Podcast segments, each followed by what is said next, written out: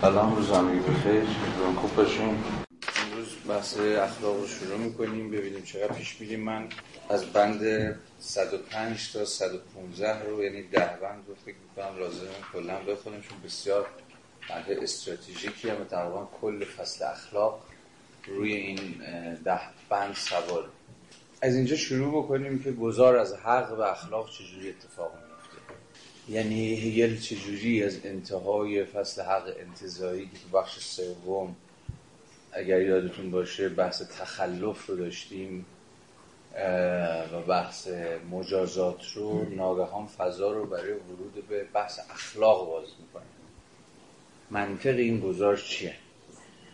و چه چیزی توضیح میده؟ و می‌تونه موجه کنه این این گذار از حق انتظایی انتهای حق انتظایی مجازات به اخلاق. چرا؟ چجوری این گذار انجام میشه؟ چرا از مفهوم پرسن ناگهان پای مفهوم سوبژکتیویته وسط کشیده میشه؟ این گذار از پرسن به سوبژکتیویته چیزش چیه؟ توجیهش چیه؟ دلیلش چیه؟ خب مگه بحث اراده مثلا نبود تا الان؟ آره. ولی این تو این توجیه هنوز نابسنده است. این مجازات عامل بال کننده بیرونی ولی در اخلاق که تفاوت شد. این گذار چجوری اتفاق به اونجایی که جلسه پیش بحثمون شد سر بحث نقد مارکس به مسئله اعدام نزد هیگل گفتیم که یه دعوایی هست بین سنت مارکسیه که پیش قراول چیه؟ جامعه شناسی دیگه با مارکس تفکر جامعه شناسانه نه دیسیپلین جامعه شناسانه که انتهای قرن 19 هم با مثلا دورکیم و وبر و اینها شکل تفکر جامعه شناسانه با امثال مارکس داره ساخته میشه. و نقد مارکس به نظریه مجازات های هگل با تمرکز بر اعدام رو به خاطر تمرکز سنت ایدالیزم آلمانی که می‌خواست هم ایدالیزم رو نگه داره و هم مجازات رو چی بود؟ نزد هگل چرا هگل از مجازات دفاع می‌کنه؟ چرا میگه مجازات حق مجرمه؟ یعنی حتی یه جور جرم هم به زبان هگلی یه جور چیه؟ اراده سوبژکتیو پس پشتش هست یا به تعبیری نوعی اراده خودسرانه پشتش هست یعنی مجرم تو گویی که آمدانی جرم رو اراده کرده. و این در واقع او رو وارد چی می‌کنه؟ وارد جرگه مسئولیت. یعنی او مسئول اعمالی است که انجام داده. هیچ چیز نمی‌تونه او رو از مسئولیت اعمالش معاف بکنه. و برای همین هم هست که هگل از مجازات به مسابه آنچه که حق خود مجرمه و مجرم به اتکای کنشهاش اون رو اراده کرده نیز دفاع می‌کنه. و اینجاست که سرکله مارکس پیدا میشه دیگه بعدها. با نقد نظریه مجازات هگل که تو گویی بار بیش از اندازه بر دوش خود فرد یا در زبان ما مجرم می‌گذاره. و به چی توجه نمی‌کنه؟ شرایط برسازنده یا جامعه یا نمی‌دونم شرایط اجتماعی یا تعینهای تاریخی یا چه می‌دونم. هر چیزی شبیه این. در اون مطلب کوتاه مارکس دقیقا می‌تونید اونجا نقادی سنت به اصطلاح ماتریالیستی رو در مسئله مجازات ها بر نظریه ایدالیستی ببینید. حالا با این راهنما چجوری می‌تونید گذار از مجازات به اخلاق رو توضیح بدید؟ چرا ما در انتهای فصل بخش اول ناگهان باید سر در بیاریم از مسئله خود قلم رو اخلاق. باید حواستون باشه ما قراره که گذر کنیم. یعنی تفکر هگلی می‌خواد قلم رو مجازات رو ترک بکنه. تعبیر کلی تر. اصلا قلم رو حق انتظایی رو ترک بکنه و بیاد بشینه در قلم رو اخلاق. بگه خیلی خوب. حالا می‌خوام براتون از اخلاق حرف بزنم. چرا ناگهان هگل به این صرافت میفته که با ما در انتهای فصل حق انتظایی از اخلاق حرف بزن همه سوال من اینه.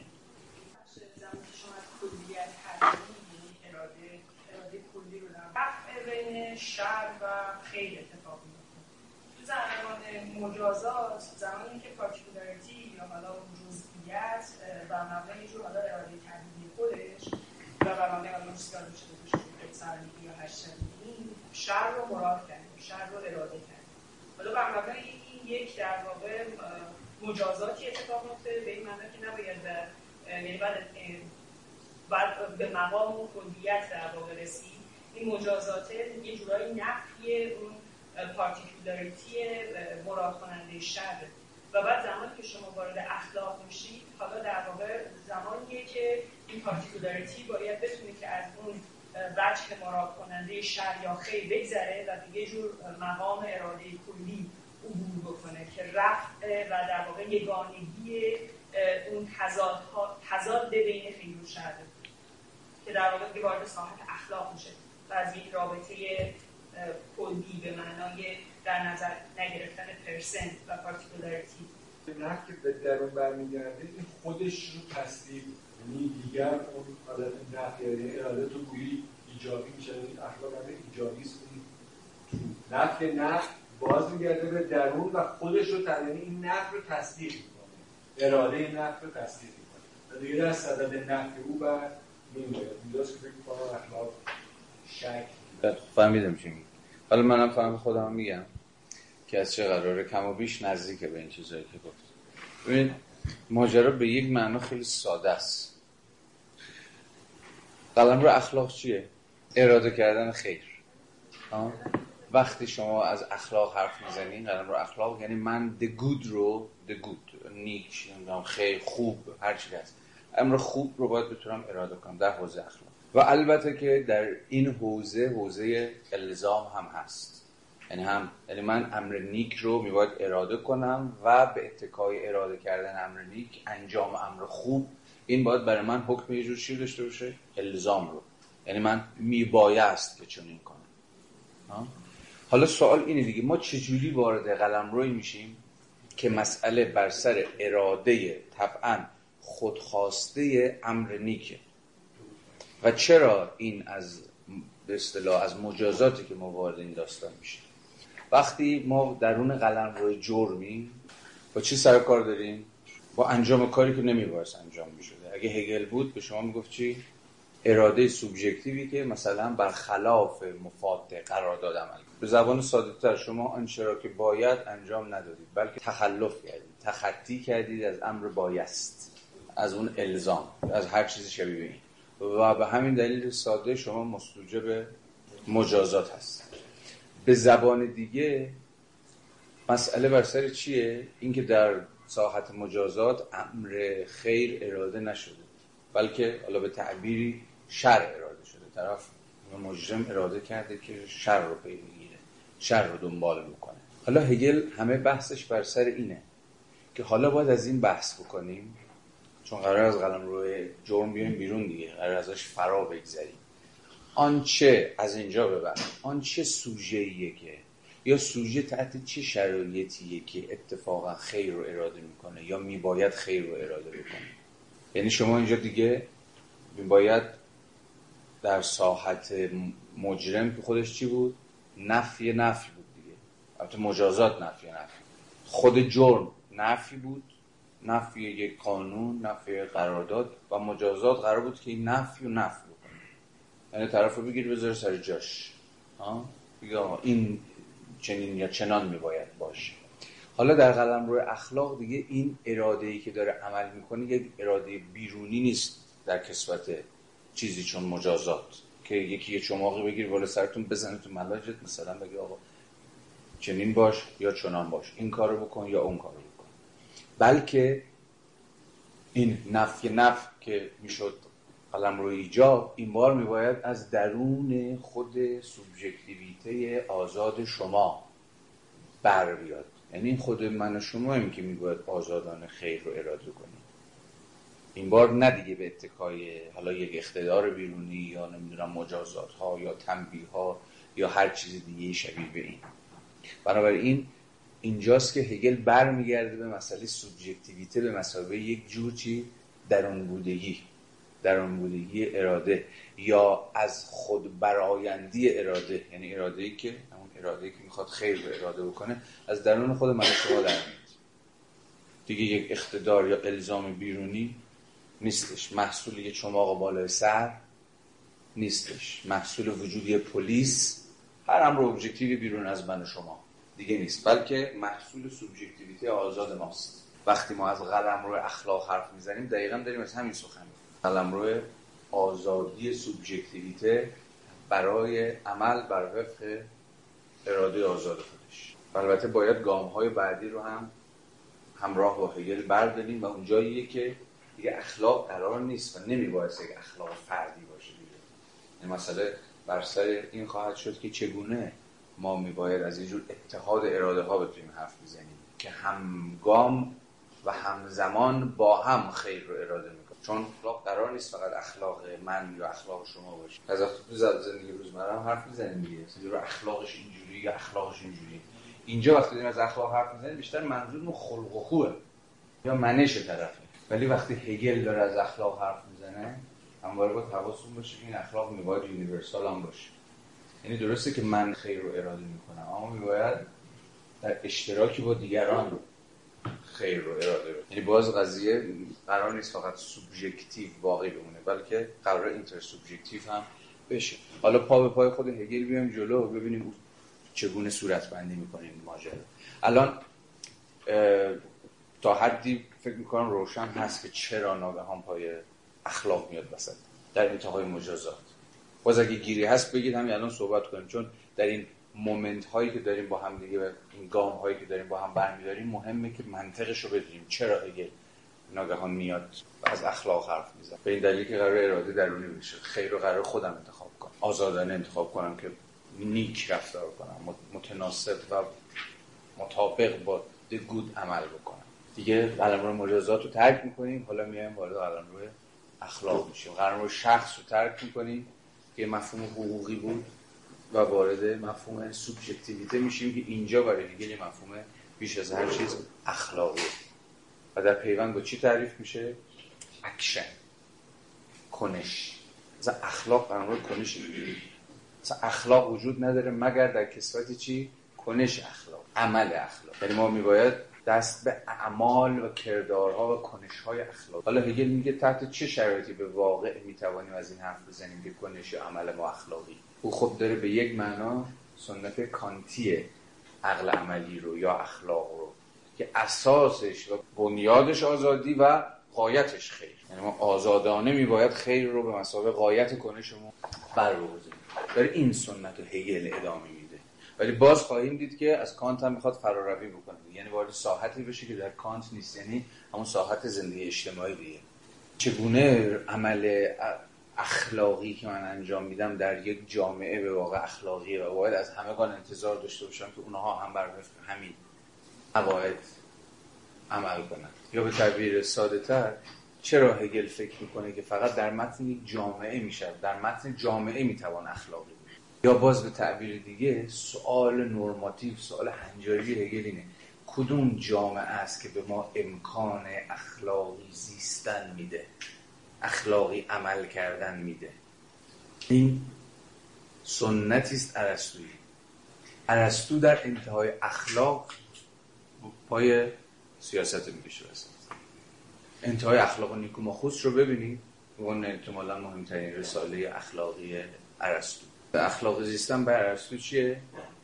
زیستن متناسب با فضیلت ها یعنی زندگی فضیلتمندانه همون زندگی اما خود ارسطو در انتهای اخلاق نیکوماخوس یه سوال خیلی جدی می‌پرسه.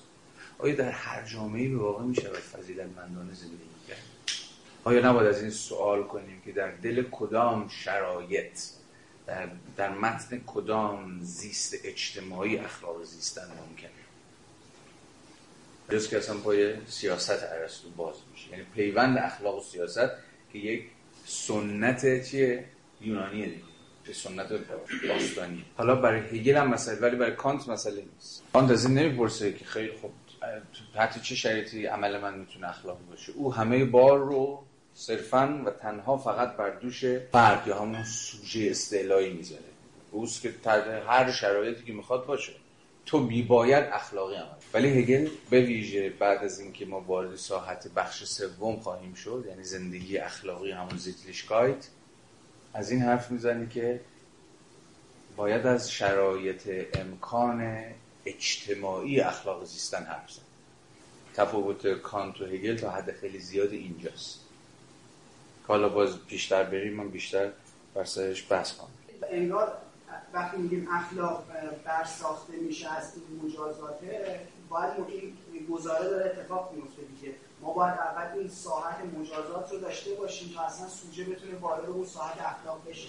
گذار کنه به اون ساحت اخلاق. وقتی ما اینجوری میگیم فقط این گزاره اتفاق میفته در اصل خیلی هم یا حداقل تصوری از خیر هم برای سوژه برساخته میشه. و اون رو طلب می‌کنه می‌خواد و ولی یه سوالی که واسه من اومد اینه که اگه ما برگردیم قبل از اینکه این اتفاق بیفته باید توی اون اجتماعی که سوژه ها کردن حالا یک نوع قراردادی وجود داشته باشه تا ما بتونیم اصلا از مجازات صحبت کنیم.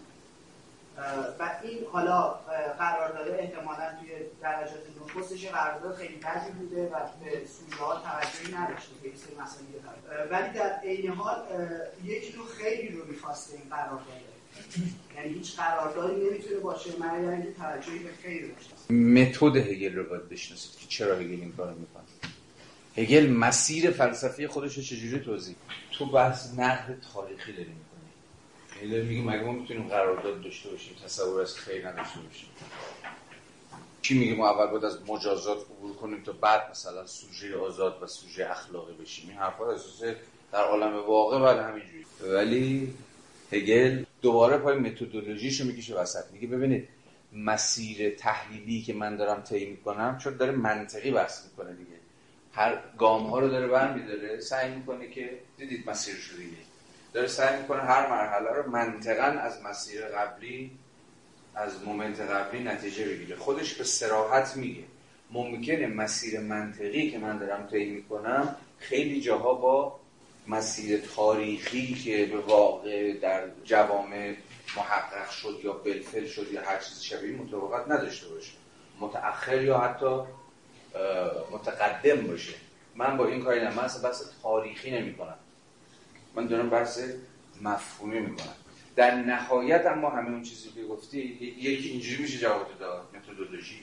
یکی دیگه هگل میگه ببین صبر کن. همه جواب همه سوال ها رو من آخر الامر می‌تونم بهت بدم. یعنی اونجایی که طرح این کتاب کامل میشه چون همه این مومنت ها به نوعی قرار اونجا با هم به آشتی برسن و در یک کل یک پارچه با هم هم بسته بشن با هم چفت و بست بشن که در واقع گویای چیه؟ گویای اینه که ببین واقعیت بیرونی یعنی همزمان همه این مومنت ها با هم دیگه. کار هگل چیه؟ همه اینها رو به گونه منطقی از صفر تا صد برای ما گام به گام بچینی بیا جلو تو در نهایت برسه به اون نقطه آخر که همون اسمشو می‌ذاره کلیت انتظام میگه همه اینا توش هست. خود هگل هم اونقدر در واقع نادان نیست که حواسش نباشه که وقتی ما داریم از قرارداد صحبت می‌کنیم اصلا خود قرارداد مستلزم چیه؟ وجود دولت. چیزی رو قرارداد بکنیم ثبت باید بشه یعنی یه مرجع رسمی باید رو به recognize ش بکنه ضامنش بشه. مثلا خود مجازات مستلزم دولت پلیس دادگاه ها X زد. اونجا می‌تونی حقش رو بگیری. مجازات رو چجوری آوردی دولت که تازه قراره چندین قدم بعد تازه پاش بیاد. وسط. کو دولت؟ کجا می‌تونی از قرارداد حرف بزنی و از دولت سخن نگی؟ و غیره و غیره. هگل پس دو تا پاسخ سریع به تو خواهد داد. یکی میگه عجله نکن. ما داریم منطقی بحث می‌کنیم. من می‌خوام بگم اینها چجوری از تو ساحت concept چجوری ساخته میشه در غایت القصواش کجاست؟ اون آخر الامر اینا در نهایت همه شما یه منظومه ای خواهید داشت که همه اینها دارن با هم کار دولت رو داری در واقع آزادی اراده رو داری نمی‌دونم نظام اخلاق مبتنی و سوبژکتیویته آزاد داری مجازات ها قانون ها قرارداد ها و غیره و غیره. اینا همه با هم میشه چی؟ همون چیزی که ما احتمالاً دوست داریم اسمش بذاریم جامعه. هگل باز به صراحت میگه من جامعه شناس نیستم. جامعه شناسا باید از این حرف بزنم مثلا نسبت جامعه ساخت مثلا دولت با نوع مجازات ها مثلا مدل چه می‌دونم دورکیمی جوامع مثلا واجد همبستگی مکانیکی مجازات هاشون چجوریه؟ تنبیهیه جواب سنتی دیگه. همون چماق میزن تو سر یارو. مجازات ها در, نز... در جوامع مثلا واجد همبستگی ارگانیک همین جوامع مدرن مبتنی بر سرمایه داری تقسیم کار جدیدی که می‌شناسیم مثلا اونجا مجازات ها بیشتر ترمیمیه دیگه. اون طرف مثلا دوباره برگردونم به آغوش جامعه و فلان و بهمان. از سوال سوال مهم بدونیم چی داره میگه؟ چرا از مجازات حرف می‌زنه؟ از پلیس حرف نمی‌زنه؟ از دادگاه حرف نمی‌زنه؟ از دولت حرف نمی‌زنه؟ با این. این بحث اخلاقیات که همواره سوال بود؟ بحث قرن 20 اتفاق افتاده مثلا از خود روی در نظر بگیریم بحث حالا مثلا از مثلا یه ایدئولوژیکی به معنی دین کلمه این معنی که حالا بخوایم مباحث دیگه کنیم کانالیزه کردن میل رو متعرض می‌کنه و در واقع با تربیت کردن این امیال در واقع دولت خودش رو می‌تونه درست تولید بکنه خب. حالا نظر فرویدیش هم طبیعتا فرهنگ کارش یا تمدن چیز جز سنتی نیستش. اما از این منظر از این افق اگه این مسئله بخوایم مواجه بشیم باهاش و حالات و مسئله های پرابلم های داریم. بله. این اینو چجوری متن چجوری مواجه انتقادی چجوری صورت می‌گیره؟ یعنی هگلی چجوری می‌خواد جواب بده؟ خب سوالت که می‌دونی دیگه. اصلا مواجهه دو پارادایم بالکل متفاوت ما باید روی کرد خانشمون رو مشخص بکنیم. یعنی ما چجوری می‌خوایم این متن رو بخونیم؟ می‌خوایم هگل رو با هگل بفهمیم یا هگل رو می‌خوایم با آنتی هگلیان ها نر این دو جور خوندنه طبعا روی کرد ما اولیه. یعنی می‌خوام بگیم ببین تا جایی که به خود هگل مربوط میشه چجوری داره نظام مفهومی خودش رو جاستیفای می‌کنه؟ معلوم بکن داره از سوژه دفاع می‌کنه. اصلا همه دغدغه‌اش اینه که نذاره سوژه محو بشه. سوژه در واقع اراده آزاد. همه تلاشش هم پروژه سیاسیشه. بارها صحبت کردیم. روشنگری در یک کلام چیست؟ سوژه. دفاع از آزادی سوژه. همون مفهوم اتونومی. به معنای کانتیش و به معنای هیگلیش این پروژه روشنگری حالا بله چه بسیار خصمهایی که در برابر این ماجرا ایستادن. از همون زمان مثلا کانت امثال هامان اینا رومانتیک ها محافظه کارا سنتگره ها تا قرن بیستم روانکاوی خود مارکسیزم خود شما بگو که پس از ساختارگری فرانسوی از فوکو تا نمی‌دونم لیوتار تا دریدا همه اینا دستنده کار چی هم؟ سوژه کشی. اصلا همه خون دارن را میزن همه اینا. این سوژه رو دارن از اراده آزادش توهی می‌کنن. ما در نهایت چیزی نیستیم جز برساخته های اجتماعی برساخته زبان برساخته قدرت برساخته جامعه فرهنگ زیست جهان و غیره و غیره. با آگاهی به این نقدها بتونه بازم واقف باشه این نقدها و خب حالا اینا دیگه میشه ایدالیسم جدید. خیلی ها هستن که الان اصلا محل بحث ما نیست و الان فرصت نداریم سرشون بحث کنیم. دارن سعی می‌کنن همچنان از سنت ایدالیزم آلمانی و با وجود نقد که شده دفاع بکنن. طبعا دفاعشون نمی‌تونه یک دفاع غیر انتقادی باشه دیگه. یا به تعبیر بهتر غیر بازسازانه باشه. یعنی مجبور نظری سوجه رو بازسازی کنن. یعنی از این حرف بزنن به رغم این نقد ها چی از سوژه میمونه؟ یا به تعبیر ساده تر آیا با وجود این نقد چیزی از سوژه میمونه؟ حالا این سوال کاملا بود. کلی سنت و جریان و چهره های فلسفی شناخته و نشناخته داریم که ادامه دارن میدن همین سنت هگلی رو حالا بماند.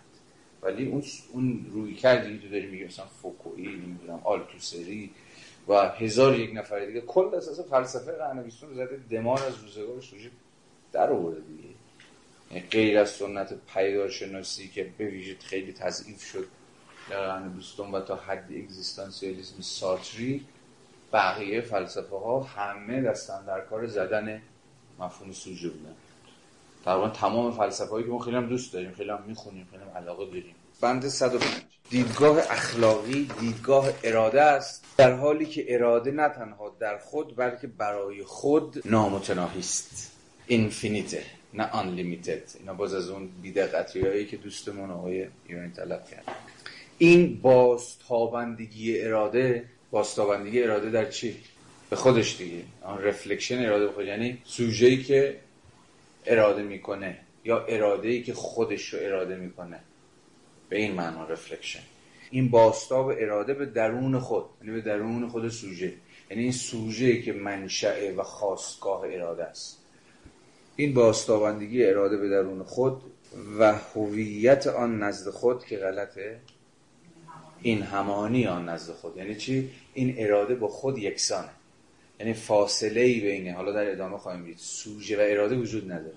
سوژه همون اراده و اراده همون سوژه است. یعنی مثلا وقتی میگیم سوژه خود به خود با دویل یادمون بیاد. یعنی خود اراده. میگه فاصله بین سوژه و اراده وجود نداره. سوژه همان است که اراده می‌کنه. این باستابندگی اراده به درون خود و این همانی آن نزد خود در تعارض با وجود خود و بیواسطگی آن و تعین پذیری هایی که در درون بیواسطگی پرورش میابند شخص را همچون سوژه تعیین می‌کنه این جمله آخر مهمه. تعین پذیری هایی که در درون بیواسطگی به اصطلاح پرورش پیدا می‌کنه یا شکوفا میشه دیولپ میشه. اینو چجوری می‌فهمید؟ یعنی چی؟ منظورش چیه که خود این تعین پذیری که در درون بیواسطگی شکوفا میشه گذار از شخص به سوژه رو تمهید می‌کنه یا تعیین می‌کنه. معنای بیواسطگی رو که الان می‌دونیم نه؟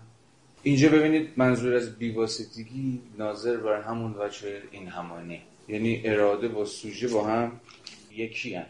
بدون هیچ میانجی بدون هیچ واسطه اراده و سوژه در مومنت اول در گام نخست اینا هم یکی. هیچ تفاوت نمیشه آیدنتیتی هم هم بیواسطگی است. چگونه یکی مفروض هگلیه. یعنی تو نمی‌تونی از سوژه صحبت کنی مگر اینکه از اراده صحبت کرده باشی. اصلا آن چیزی که مقوم سوژه است اراده است. یا آن چیزی که سوژه رو تعریف می‌کنه اراده است. فقط آنکه اراده می‌کند سوژه است. این دعوی رفیقانه این در مفهوم خود سوبژکتیویته مندرجه که با مفهوم اراده خودش رو تعریف می‌کنه. اما این بیواسطگی قرار نیست بیواسطه باقی بمونه. یعنی اراده با دترماین کردن خودش که یکی از معانی دترمینیشن چیه؟ تصمیم می‌گیری. دترمینیشن یعنی تصمیم گرفتن هم هست. اراده با تصمیم میگی می‌گیره یا با تعینی که به خودش میبخشه وارد ساحت چی میشه حالا؟ محدودیت. ما این رو دست کم از بند پنج به این سو می‌دونیم. یعنی الان هیچ درنگی برای پاسخ دادن به این سوال نباید بکنیم. حداقل صد بندی که اخیر خوندیم می‌دونیم که گام بعدی اراده بعد از اینکه با خودش در بیواسطگی خودش یکیه اینکه با خودش تعیین بده از مجرای تصمیمی که من این را تصمیم می‌گیرم یا من این را اراده می‌کنم و از اون حالت سوری از اون حالت بیواسطه از اون حالت انتزاعی خودش خودش یه تعیین مشخص و محدود بده فقط یک چیز خاص رو و فقط همون چیز رو اراده کنه یعنی به اتکای تعین پذیریش متعین کردن خودش وارد ساحت تناهی بشه وارد ساحت محدودیت بشه. یعنی گامی از اون بیواسطگی فاصله بگیره. یعنی به تعبیر ساده از سوژه خودش محدود می‌کنه با تصمیم. جز این مگه کاری انجام وقتی تصمیم می‌گیرم که این کار رو بکنم یعنی هیچ کار دیگه نکنم و فقط همین کار و اجازه ندم هیچ چیز دیگه منو در از این آنچه که اراده کردم هر چی که هست دور بکنه یا منحرف بکنه یا هر چیز. اراده کردن محدود کردن. به این معنی که اگر میگه اراده نمی‌تواند همواره در وضعیت آزاد و سوری و انتظایی خودش باقی بمونه. باید بیاد وارد ساحت انزمامی بشه. باید وارد ساحت محدودیت بشه. خودش رو جمع کنه خودش رو محدود کنه خودش رو متمرکز کنه یا هر چیزی شبیه و این یعنی گزارش بیواسطگی. فاصله گرفتنش از سوری بودن از تهی بودن. و چی پیدا کردن؟ محتوا پیدا کردن. اراده سوری چی بود؟ اراده که هیچ محتوایی نداریم. تعبیری فقط خودشو داره از محتواها آزاد می‌کنه. نمی‌ذاره هیچ محتوایی هیچ چیزی محدودش بکنه. چون می‌خواد آزاد در, moment اول می‌خواد آزاد باشه از همه تعیین ها نمی‌خواد تن به هیچ چیز بده. این همون moment همون همون بند پنج ماست. می‌خواد کاملا خودش از همه تعیین ها همه محتواها هر آن چیزی که می‌خواد محدودش کنه آزاد بکنه. این moment آغازینه. اراده در وضعیت سوری خودش. formal خودش. فرم انتزاعی abstraction یعنی مست... یعنی محصول جدا کردن سوژه از هر آن چیزی که خواسته خفش کنه خواست بهش تعین ببخشه. اما در گام دوم واجد محتوا میشه. یعنی یک, یک چیز خاص رو یک محتوا خاص رو اراده می‌کنه و به خودش محدودیت میبخشه تا بتونه که از حالت انتزاعی گامی به سمت امر انزمامی امر ملموس امر واقعی حرکت کنه. یعنی چیزی رو اراده کنه تصمیم می‌گیره و وارد عمل بشه. این سخن که من چیزی را اراده می‌کنم یعنی من بر وفق آن چیزی که اراده کردم عمل می‌کنم. ساحت عمل ساحت چیه؟ محدودیت هست ما همواره در متن شرایطی است. شرایط دارید عمل می‌کنید. باز در ادامه هم به این موضوع باز خواهیم گشت. که در تعارض خودمون این تعارضه قراره انگار دترمین قبلش میگه این باستاب اراده به درون خود و این همانی ها نزد نمی‌دونم متناسب با متن تو این تعارض و تعارض چی با چی می‌فهمی؟ همین قسمت در تعارض با وجود خود و بی‌واسطگی ها انگار دو تا چیز با هم در تعارض من نمی‌فهمم روشن داری میگه در تعارض با وجود خود و بیواسطگی بیواسطگی وجود اراده یا یه سمت تعارض؟ بیواسطگی وجود اراده. گفتیم بیواسطگی یعنی چی؟ این همانیش با خود سوژه. حالا وجود بیواسطه اراده قراره با چی در تعارض قرار بگیره؟ یعنی با اون چیزی که قرار اراده بکنه. یعنی قراره که این اراده دیگه کلی نباشه دیگه رو هوا نباشه انتظاری نباشه سوری نباشه بیواسطه نباشه همه مفاهیم دیگه هر مفاهیم یعنی اراده با خودش به یک معنا به تعبیرین بابا می‌خواد از در تعارض در بیاد. یعنی اون ساحت نامتناهی رو ترک بکنه. که اراده کلی باشه. و من هر هم هر چی رو بخوام می‌تونم اراده کنم من هر چی رو بخوام می‌تونم انتخاب کنم و ناگهان اراده ای که حالا فقط می‌خواد یک چیز رو اراده بکنه انگار. یا باید به خودش محتوا بده به خودش تعیین بده. بنابراین به یک معنا اینجا ما با تعارض وساطتمندی و بیواسطگی یه اراده سرکار داریم در اینجا. و میگه اگر میگه این گذار از شخص به سوژه رو تمهید می‌کنه یا در واقع سوژه همین درونی کردن همین تعارض. سوژه این تعارض همیشه با خودش داره هم می‌خواد آزاد باشه هم باز خودش محدود کنه. همه چیز اراده همینه دیگه. نیست؟ اصلا در عمل ساده و روزمره اراده کردن آیا ما با همین حقیقت مواجه نیستیم؟ شما وقتی اراده می‌کنی چیزی رو یعنی خودتو فقط وقف و صرف چیزی می‌کنی یعنی محدود می‌کنی خودتو. اما این همزمان مستلزم چیه؟ که بتونی خودتو از کسرتی از دیگر تعیین ها و دیگر تصمیم آزاد کنی. یعنی همواره دیالکتیک بین بیواسطگی و وساطت محدودیت و نامحدودیت تناهی و نامتناهی کلیت و جزئیات همواره برقرار و همواره وجود داره و اراده هیچ وقت قرار نیست ساحت رو ترک بکنه. من دست کم اینجوری می‌فهمم. معنایی تعارض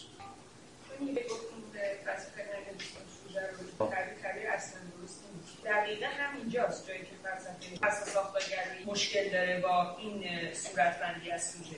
مسئله اینه که دو تا چیزه. یکی که اون نیروی بیواسطگی برای تحقق دادن هر شکل دوباره از آفرینشگری محدودیت باید آزاد باشه. و دوم اینکه از زمانی که اینجا شد که خب اراده در بیواسطگی خودش و خودش تعیین میده همه قصه همینجاست که اراده در لحظه تعیین دادن به خودش در لحظه مخشی به خودش آزاد نیست. و مثلا شما مشخصا فوکو رو بخواد و موضوع دقیقا اینه که باید تلاش کرد یا باید به سمتی رفت حالا از این سمت تاریخن که اراده در لحظه تعیین دادن به خودش آزاد باشه. خب بگذاریم چون این تفسیر دیگه. تفسیر مثلا فوکو یا پسا ساختارگرایی یا چون این بحث ما رو وارد تفسیر و فهم ما مثلا از این متفکر و اون متفکر میندازه. بند 107 خود تعین بخشی اراده در عین حال یکی از دقایق نه عناصره. مفهوم آن هم هست. self-determination اراده. ببینید دقیقا کلمه که باش سر کار داریم. یعنی اراده همزمانی که خودش از هر determination ی می‌خواد آزاد بکنه تا اصلا آزاد باشه میباید خودش رو هم دترماین بکنه. همون پارادوکسی که گفتیم همون دیالکتیکی که گفتیم یا همون تعارضی که ازش حرف زدیم. خود تعین بخشی اراده در این حال یکی از دقایق مفهوم آن هم هست. یعنی در مفهوم اراده این مندرجه که اراده میباید خودش رو سلف دترمایند بکنه. و سوبژکتیویته تنها جنبه وجودی آن نیست. یعنی سوبژکتیویته تنها جنبه اگزیستانسیال رو اینجا وجود اگزیستانسیالیستی نفهمیده existence هگلی رو دقیقا باید به معنی یه جور این تعیین پیدا کردن objectify شدن متجسم شدن و چیزهای از این دست بفهمید.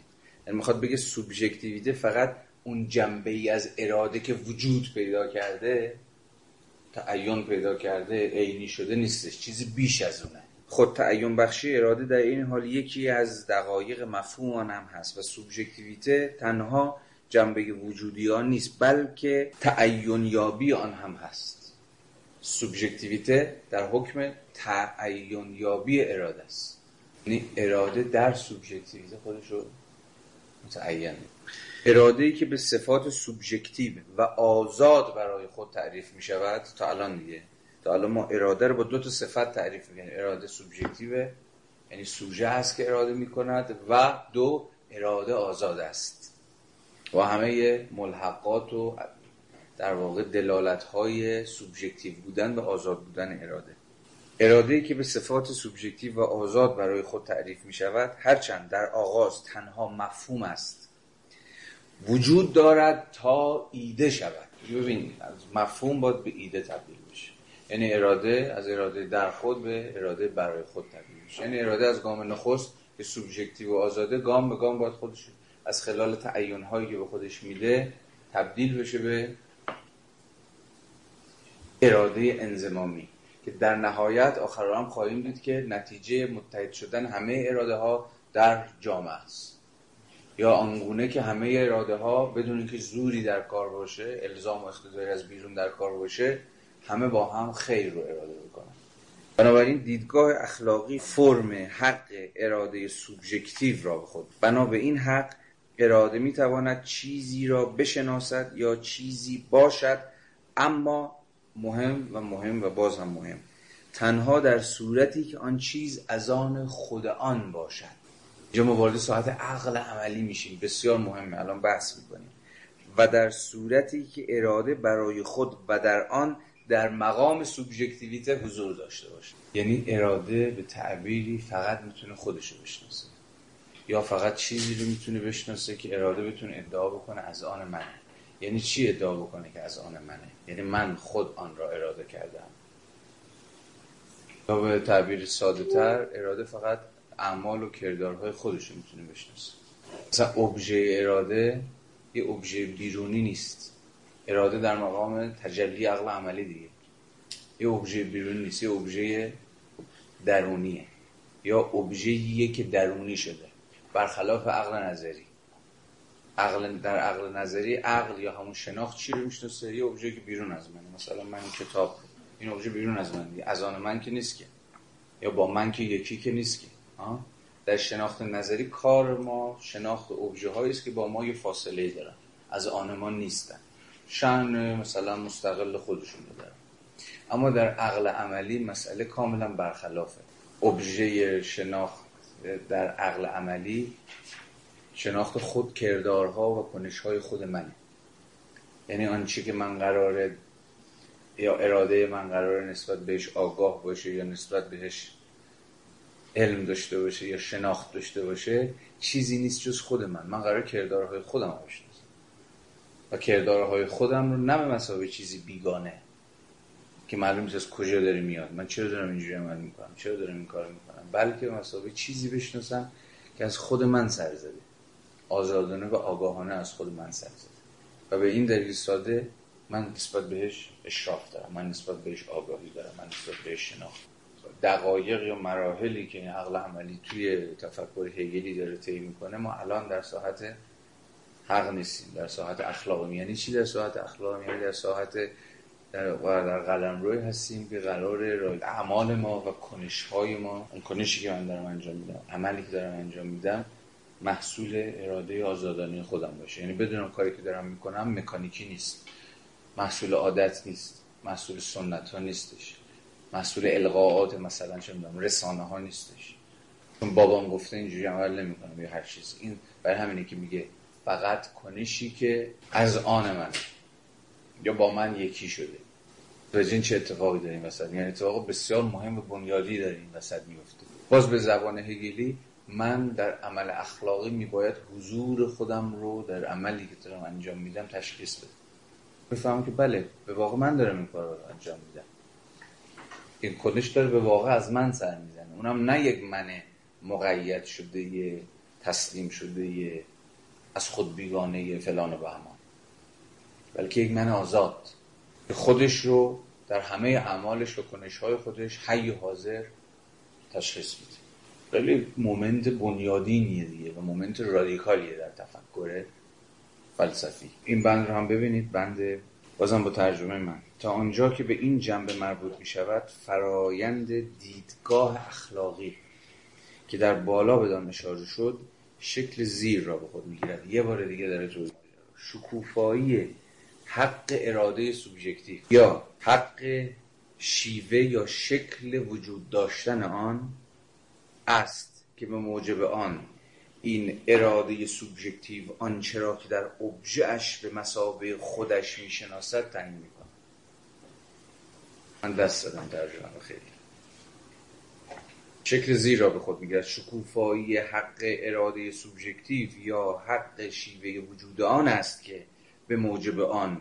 این اراده سوبژکتیو آن چرا که در ابژهش به مسابه خودش یا اینجوری هم می‌تونیم ترجمه کنیم. در ابژهش به مسابه از آن خودش می‌شناسد تعیین می‌کند. اراده سوبژکتیو چه چیزی را تعیین می‌کند؟ چه چیزی را determine می‌کنه؟ چیزی که در ابژهش به مثابه خودش می‌شناسد. ابژه اراده گفتیم چیه؟ اما کنش‌ها کردارها. اینا ابژه های ماست. ابژه های اراده است. اراده هیچ جا objective نمیشه مگر در کنش دیگه. اراده مگه جای دیگه می‌تونه خودش عینیت ببخشه؟ بنابراین اراده سوبژکتیو اون چیزی را تعیین می‌کنه که در ابژهش یعنی در کردارهایی که داره انجام میده به مثابه خودش اونها رو recognize می‌کنه. به زبان ساده تر یعنی آن چیزی که در اعمال خودش به واقع به مسابه اعمال خودش اونها رو باز می‌شناسه. یعنی میگه بله آنچه که دارم انجام میدم یعنی ابژم آن چیزی است که به واقع آزادانه اراده کردم و به این معنا آنچه که دارم انجام میدم از آن منه. یا اصلا خود منه. من حین کنشا و اعمال خودم با خودم یکیه اگر اونها رو آزادانه اراده کرده باشم. و همه تلاش هگل همینجاست که از مفهوم سوبژکتیویته آزاد به این معنا دفاع بکنه. یعنی از حوزه کنشگری به معنای دقیق کلمه دفاع بکنه. افزوده. این تعیین کنندگی تام و تمام سوبژکتیویته اراده باز کلیست the whole not the universal. کلیست که در مقام سوبژکتیویته باید ابژکتیویته هم داشته باشد. آزادی تنها در سوژه می‌تواند تحقق زیرا سوژه متریال حقیقی این تحقق است یعنی تحقق آزادی. اما این وجود اراده که ما آن را سوبژکتیویته خوانده ایم با اراده که در خود و برای خود وجود دارد متفاوت است زیرا اراده برای اینکه اراده در خود و برای خود بشود باید خود را از این یک سویگی دوم یعنی سوبژکتیویته محض آزاد کنه. یعنی چی باید خودش از سوبژکتیویته محض آزاد کنه؟ سوژه که اراده می‌کنه آزادانه داره will میکنه دیگه باید بتونه به این عینیت ببخشه با آن چیزی که اراده کرد چگونه می‌تونه این اراده عینیت ببخشه؟ در ساحت عقل عملی عینیت بخشیدن به اراده یعنی چی؟ اصلا objectivity در ساحت فلسفه سیاسی هگل چیه؟ اراده در مقام امر سوبژکتیو باید objective بشه. چجوری خب objective بشه؟ چجوری عینی بشه؟ چجوری از سطح یه سوژه منفرد و تک و تنها و تکیم بیاد بیرون؟ بارها بر سر اینکه ابژکتیویته در فلسفه سیاسی اجتماعی هگل همان بین سوبژکتیویته سخن گفت. یعنی کجا می‌تونه از من در مقام یک کنشگر منفرد بیاد بیرون جایی که این چرا سوبژکتیو بشه یعنی پای دیگران هم بیاد وسط. یعنی دیگران هم همپای من همین کنش و همین عمل رو انجام بدن. فقط من تک و تنها حضور نداشته باشم بلکه پای دیگران هم بیاد وسط. در اخلاقیات در اخلاقیات دلبستگی متمایز آدمی است که مطرح می شود و ارزش والای این دلبستگی دقیقا از این واقعیت تشکیل می گردد که آدمی خود را مطلق می داند و خود را تعیین می کند انسان بی فرهنگ بی فرهنگ منظورش انسان بدوی نیست انسان های اولی. یعنی انسانی که بیلدونگ نداره education نداره. و کسی که education نداره گرفتارش چیه؟ مثلا education قرار ما رو از سطح موجودات طبیعی ما از اینکه در بند nature خودمون باشیم غرایز و حس ها و فلان اینها فرهنگ به من به همین که معناش پرورش دیگه. پروراندن و ارتقا دادن اون چیزی که در گام نخست انگار طبیعی بوده. یعنی کسی که به این معنا کسی انسان بی فرهنگ میپذیرد که زور بیرحم و شرایط طبیعی به او فرمان دهند. دیگه از این سریعتر نمی‌تونه سخن بگه یعنی فرهنگ برای هگل همون دوری از قلمرو طبیعت به مسابه اتوریته بیرون از مایی که داره کنش های ما رو از بیرون بدونی که ما حضور داشته باشیم تعیین. و برای همین که انسان با فرهنگ یعنی انسان educated person یعنی شخصی که educated education داره آن پرورش پیدا کرده این قدرت رو داره که به زور بگه نه. طبیعت هم یعنی اون چیزهایی که درون هم ما رو تعیین می‌کنن همون قرایز یا امیال یا نیچر ما یه جور, یه جور فورس دیگه. فورس که فقط همون چیزی نیست که اون چماقی و اسلحه بالای سر که نیست. کودکان اراده اخلاقی ندارند و میپذیرند که پدر و مادر تکلیف آنها را تعیین کنند. اما انسان با فرهنگ و کسی که در درون در حال شکوفایی است به تعبیرتر از درون در حال شکوفایی است چنین اراده می کند که خود در هر آنچه که خود می کند حضور داشته باشه حالا اینجا می‌تونید بفهمین هگل تا چه پایه در قله روشنگری بایسته قله روشنگری هگله. اوست که داره با سنتگراها و رومانتیک ها و محافظ کارها و اینا به این معنا با دفاع تامش از مفهوم سوبژکتیویته آزاد که در هر آنچه که می‌کنه خود حضور داره و نمی‌خواد در بند طبیعت سنت عادت ها زور بیرونی و غیر و غیره باشه به ایسته اونها رو نقد بکنه و راهش رو به سمت آزادی باز بکنه. این مهم. نسبت هگل با روشن. اینجا دیگه خیلی عیان و خیلی تابناک شما می‌تونید نسبت این دوتا با هم دیگه هگل و روشنگری رو ببینید. چی؟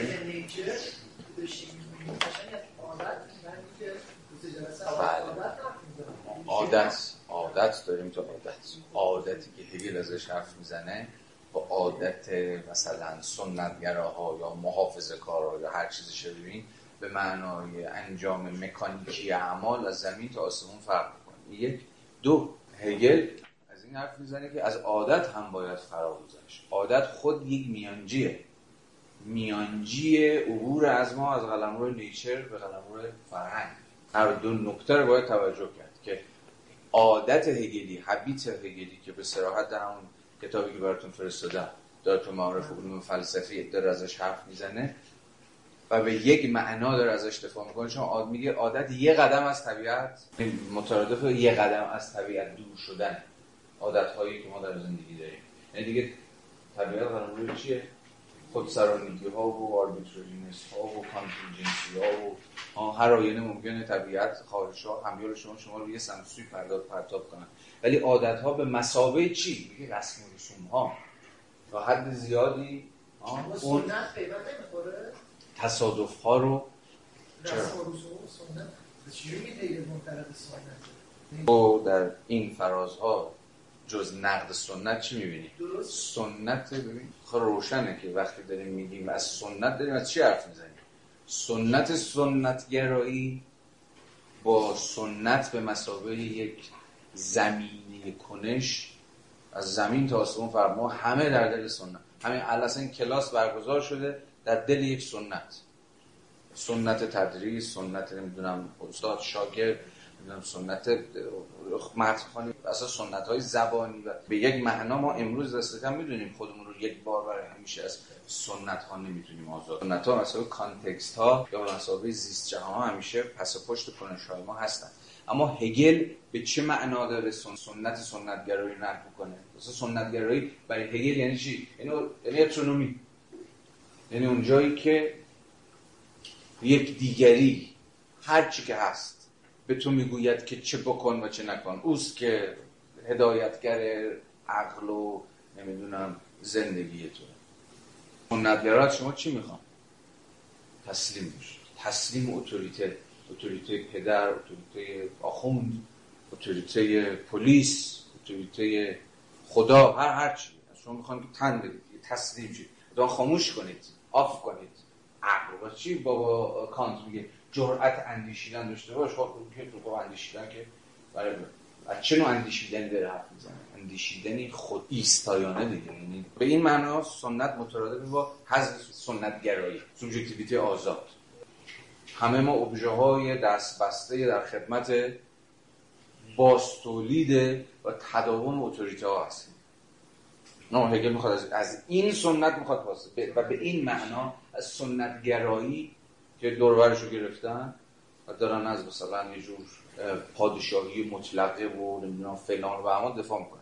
اما آیا اون اونقدر احمقه که اهمیت رسم و رسوم ها رو در فرم بخشی به زندگی اجتماعی در کسوت همون حبیت ها نبینه؟ نه اونقدر احمق از حبیت ها عادت ها به معنای دیالکتیکی دفاع می‌کنه یعنی به معنایی که میباید حل بشن.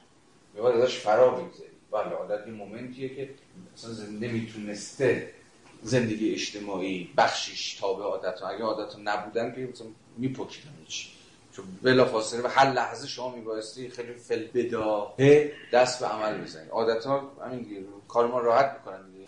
اون جمله معروف بکت عادت سگ را به استفراغش زنجیر خوندن هگل و بکت برای مفهوم عادت هم بسیار نظرم جذاب.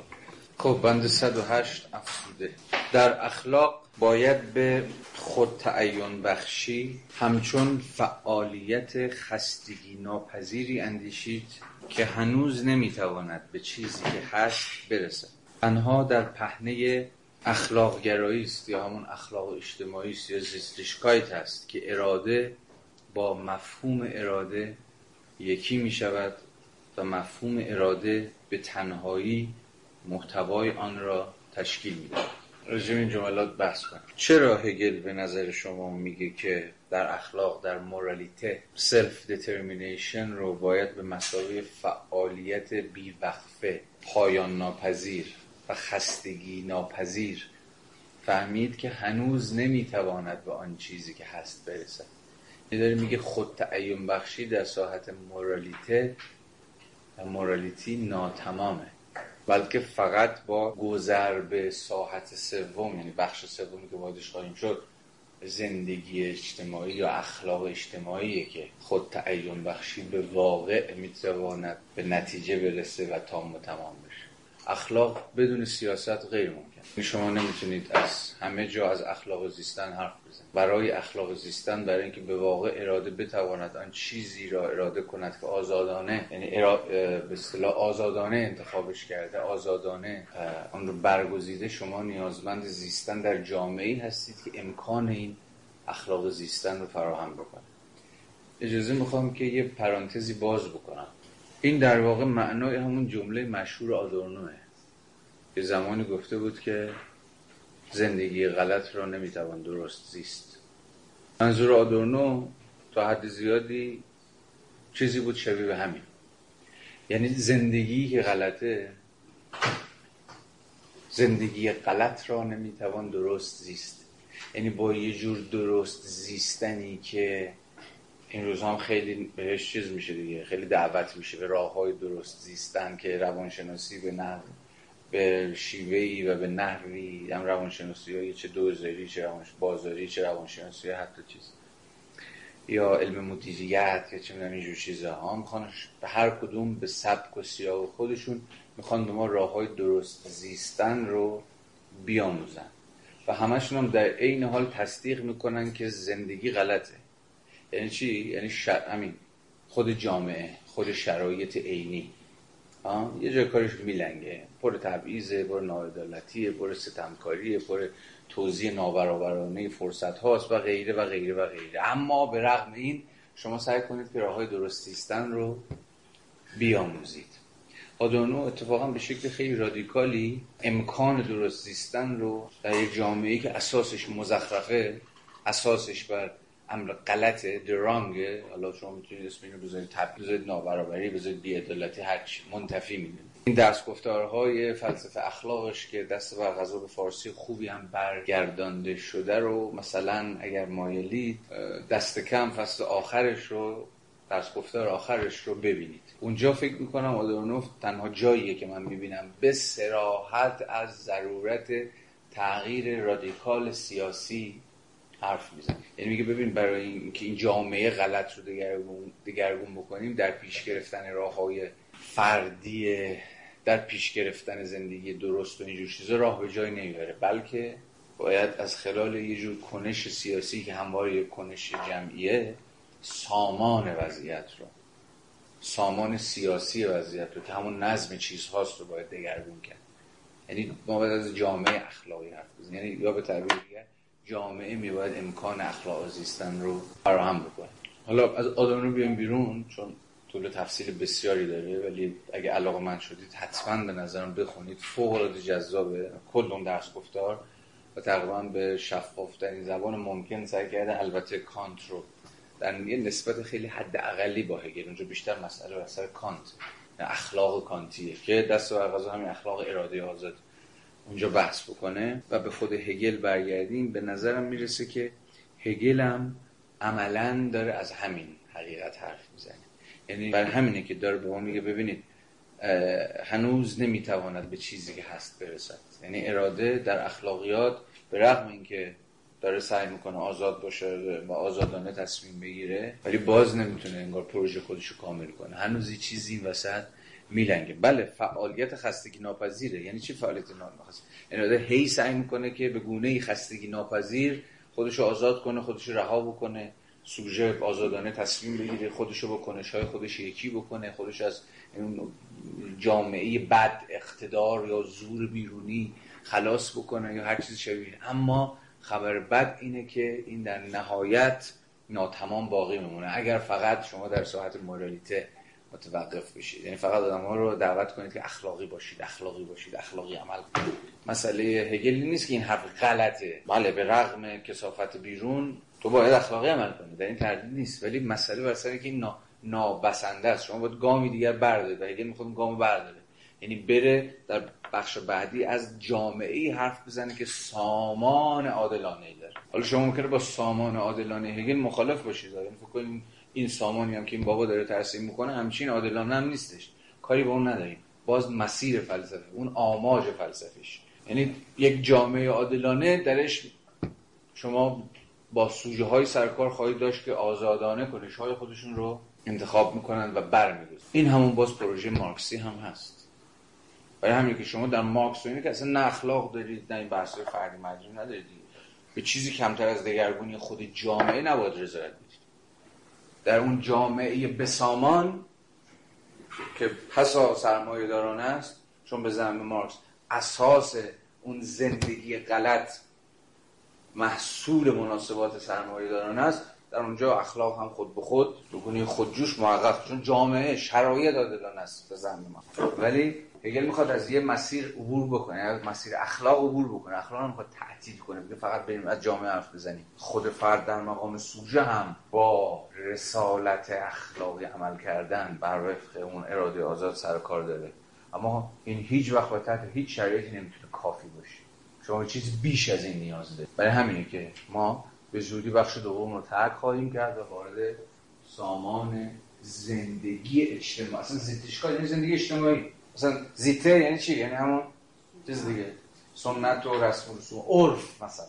ها؟ یعنی عرفی که جامعه بر وفقش سامان پیدا می‌کنه. مثلا Sittlichkeit رو به این معنا social life هم میشه ترجمه حالا زندگی اخلاقی هم میشه ترجمه کرد. یا اخلاق اجتماعی هم میشه ولی مسئله اون در که تو شما این سوشیال باید توش بدید بنابراین این جمله هگل که تنها در پهنه اخلاقیات یا همون زندگی اجتماعی است که اراده با مفهوم اراده یکی میشه یعنی اراده می‌تونه واقعا اراده باشه اراده واقعا می‌تونه آزادانه آنچه را که می‌خواهد رو اراده بکنه و از این بابت خیالش راحت باشه از همین حیثه. یعنی این چند خط رو من فکر می‌کنم باید که در ادامه این دعوی بفهمیم. در پهنه اخلاقی اراده هنوز به آن اراده ای که در خود وجود دارد مربوط است. پس دیدگاه تفاوت است و فرایندی که با آن همراه است فرایندی است که به وجوب آن یا به تعیین کنندگی آن اراده سوبژکتیو با محتوای خود این همان می شود چرا پهن اخلاقی قلم رو دیفرنسه رو اراده آزاد دیگه. این عمل اخلاقی که من باید اولش خودم تعیین ببخشم و خود این تعیین بخشیدن توی اون ساعت تمایز گذاشتن بین چه انتخاب‌های مختلف ببین قلم رو اراده آزاد تا جایی که معرف قلم رو اخلاقه قلم رو تفاوت به این دلیل ساده که تو چیزی رو اراده می‌کنه و من چیز دیگر اراده می‌کنم. محتوای اراده های ما با هم دیگه متفاوت. جلسه اختلاف. و همینجاست که بگل شاخکاش تیز میشه یا خطر. اخلاقی که مبتنی بر یکی اینجوری یکی اونجوری باشه اصلا در خور نام اخلاق نیست. باید ازش فراتر اومد. باید یک گام از این اخلاق مبتنی بر تفاوت فاصله گرفت. یعنی همون بحثی که تو زبان روزمره خودمون من یه اشاره کوتاهی بهش کردم. گرچه ما در زبان روزمره خودمون به معنای خلق و خو اخلاق به کار که اشاره کردم دیگه اخلاق فلانی با اخلاق بهمانی. مثلا با متفاوته. به این معنی می‌تونیم ترجمهش کنیم به زبان هگلی که یعنی ببین هر کدوم از این آدما اراده جزئی اراده پارتیکولار جداگانه و متمایز و متفاوت خودشون داره هیچ کدومشون یه چیز رو اراده نمی‌کنه خب همینجا می‌تونید حدس بزنید که ممکن اختلاف پیش بیاد. چیزی رو که تو بر وفق اراده آزاد برگزیدی با اون چیزی که من برگزیدم یه مثلا با هم تضاد داشته. با هم یه جا جمع نشه. خب چیکار باید بکنید پیشا پیش می‌تونید حدس بزنید. همون اتفاقی خواهد افتاد که در مرحله حق انتظاری هم پیش اومد. اونجا اما مسئله بر چی بود؟ اراده ای که یک ابژه بیرونی رو در مالکیت انتخاب کرده بود. اونجا ممکن بود که اختلاف پیش بیاد دیگه که تو بگی مال منه اونم بگی مال منه دعوا بشه. برای همین هگل گفت خیلی خوب باید بریم وارد ساحت سوژه تک و تنها فرد منفرد یا شخص رو فراتر بیایم. از person بشه interpersonality دیگه. یعنی قرارداد یعنی باز recognize کنیم حق همدیگر رو حق مالکانه همدیگر رو به چیزها ابژه های بیرونی. اما در اخلاق ابژه دیگه بیرونی نیست. دید میگه ابژه کاملا درونیه. یعنی کنش ها و رفتارهای خود منه که با من یکیه. یه ابژه که بیرون از من باشه یه تیکه زمینه یا نمی‌دونم درخت سیبه یا نمی‌دونم این کتابه یا هر چیز دیگه ای نیستش. اما اینجا هم می‌تونه اختلاف پیش بیاد. همچنین که در حوزه مالکیت هم می‌تونست اختلاف پیش بیاد تا زمانی که ما در همون moment اول متوقف می‌شدیم. هر کس صرفا particularity خودش رو دنبال جزئیات خودش خاص بودگی خودش رو. تکین بودن خودش رو دنبال بنابراین اینجا ما باید گذر کنیم. اینجا باید قدم فراتر بگذاریم از ساحت subject به intersubject یعنی دیگرانی هم باید یواش پاشون بیاد وسط. حالا باید ببینیم چه جوری میشه پای دیگران هم وسط کشید. تعهد که به ناچار هنوز در اخلاق حضور دارد تنها در پهنه اخلاقیات یا همون Sittlichkeit تحقق میابد افزون بر این این دیگری که اراده سوبژکتیو با آن در ارتباط است. چیزی دو و چیست نخست عنصر جوهری مفهوم است و دوم آن چیزی است که به گونه بیرونی وجود دارد. حتی در صورتی که نیکی در اراده سوبژکتیو وضع شده باشد هنوز به تحقق آن نخواهد انجامید. جمله آخر مهمه. چون قایت اخلاق نیکیه دیگه. دگوده نیکی امر خوبه. اما هگل میگه ببین ممکنه که حتی در صورتی که نیکی در اراده سوبژکتیو وضع شده باشه اما تحقق پیدا نکنه. چرا؟ به این دلیل ساده که ممکنه همگان نیکی رو اراده نکرده. اینجا به دلیل همون عرصه تفاوت ها و افتراق ها و جدایی ها و پارتیکولاریتی ها و هر چیز دیگه شبیه به این نیکی یا همون امر خیر که قرار قایت ما باشه تحقق پیدا نکنه. در بندهای بعدی دوباره هگل شروع می‌کنه به گام برداشتن به شکل دیالکتیکی. یعنی دوباره از مسیر آزادی سوبژکتیو حرکت می‌کنه تا بتونه گام به گام سوبژکتیوش کنه و کلیش کنه. ولی مهمه که ما این مقدمه رو باید میخوندیم چون هگل داره مفاهیم رو می‌سازه ما باش کار داریم. بنابراین حتما این مفاهیم رو سعی کنید که حک کنید تو ذهنتون. ما با اینو باید بازی کنیم. دیگه هگل هی یه مفهومی به شما میده بعد ای در ادامه باش برمیده نمی‌دونم بستش میده شرحش میده و با همونا داره پیش میره. بنابراین ما هم باید تعیین تکلیف کنیم با این مفاهیم. از بند 110 لطفا ببینید. محتوا این گام نخسته اما الف. محتوا برای من همچون از آن من به گونه ای تعیین می شود که در این همانی خود شامل سوبژکتیویته من برای من شود. این همون مرحله اول است. اراده سوبژکتیوی که محتوایی تنها از آن من رو اراده می‌کنه.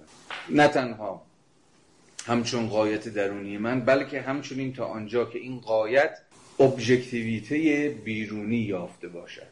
حالا افسوده رو ببینید یکم بهتر میشه. محتوای اراده سوبژکتیو یا اخلاقی تعینهایی را از آن خود در بر می‌گیرد یا واجد تعینهایی است از آن خود. این محتوا یعنی محتوایی که اراده سوبژکتیو اراده کرده حتی در صورتی که به شکل ابژکتیو رسیده باشد باید هنوز سوبژکتیویته مرا در خود داشته باشد و کردار من باید تنها تا آن حدی به معنای هدف و نیت من گرفته شود که من به گونه درونی آن را تعیین کرده باشم. تنها آنچه را که در اراده من حضور دارد در آن شکل بیانی اراده همچون چیزی از آن خود می‌شناسم و انتظار دارم بار دیگر با آگاهی سوبژکتیو خود در آن روبرو شوم. این محتوا حتی در صورتی که به شکل ابژکتیویته رسیده باشد باید هنوز سوبژکتیویته مرا در بر گرفته باشد. خط دوم افسوده.